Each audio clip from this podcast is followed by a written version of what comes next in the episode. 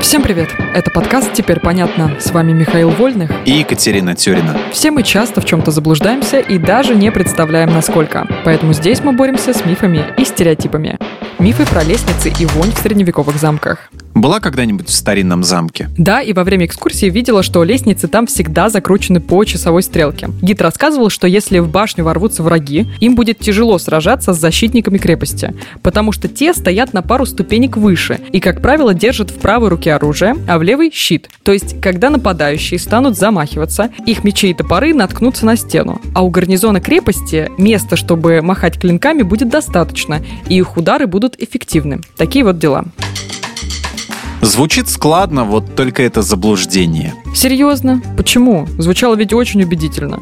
Во-первых, никакие средневековые документы о возведении замков не содержат упоминания о необходимости строить лестницы именно таким образом. Во-вторых, далеко не во всех крепостях подъемы закручены по часовой стрелке, то есть слева направо. Ученые из Честерского университета вообще обнаружили, что правилу часовой стрелки не соответствует примерно 30% всех крепостей в Европе. И, наконец, во время средневековых сражений чаще наносили колющие удары. А они, наверное, эффективнее пробивали одежду и броню.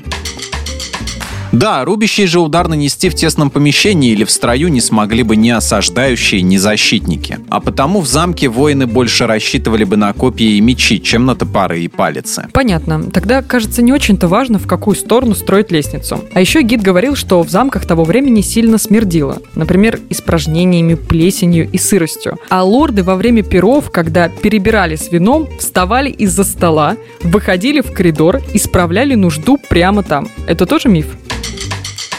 Ну-ну, а настоящие рыцари совершали все необходимые процедуры прямо на месте, даже не отворачиваясь от дам и не снимая доспехов. Ну ты шутишь, что ли? Хотя, может, и встречались такие оригиналы, но это явно не было массовым явлением. Они делали это в гардеробах, но не тех, где одежда висит. В крепостях строили небольшие крытые балкончики с отверстием в полу. Можно было отойти туда, интеллигентно задвинуть занавески и сделать все, что вам необходимо. Это помещение и называли деликатно гардеробом. Ну а запах сырости и плесени, его тоже не было? Средние века с гигиеной было далеко не так хорошо, как сейчас, но не настолько же. Вот тебе пример. Сохранили свидетельство, что пол в крепостях слуги покрывали камышом и регулярно меняли его, чтобы поддерживать приятный запах и чистоту. Это во всех замках или только в богатых? Если же владелец замка был не просто мелкий рыцарь, а богатый феодал, то полы вообще устилали душистыми травами – лавандой, сопом, тимьяном и таволгой. Выращивалось все это добро на специально отведенных полях, где крестьянам запрещалось ходить и выпасать скот. Кроме того, в воду для ванны умывальников бросали ароматные растения, в том числе розы, а гирлянды из цветов развешивались по комнатам для создания уюта. Предметы быта посыпали порошками из гвоздики и лаванды. Ароматические травы добавлялись также в воду и питье. Считалось, что шалфей, лаванда и кориандр помогают от головных болей и лихорадки. Вот сложно поверить, что люди того времени так пеклись о классном запахе.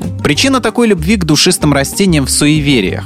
В средневековье считалось, что неприятные запахи, называемые миазмами, несут за собой болезни. Когда крестоносцы вернулись с Ближнего Востока и привезли с собой духи и розовую воду, дворяне были без ума от этих нововведений. Они считались не столько эстетичными, сколько целебными. Все ясно. Покои в замках благоухали, и в коридорах пьяные лорды не мочились. Теперь понятно. В этом выпуске мы использовали материал Дмитрия Сашко и благодарим автора за классное разоблачение популярных мифов. Полная версия текста на сайте Лайфхакера. Подписывайтесь на подкаст «Теперь понятно», ставьте ему лайки и звездочки. Новая порция разоблачений уже на подходе.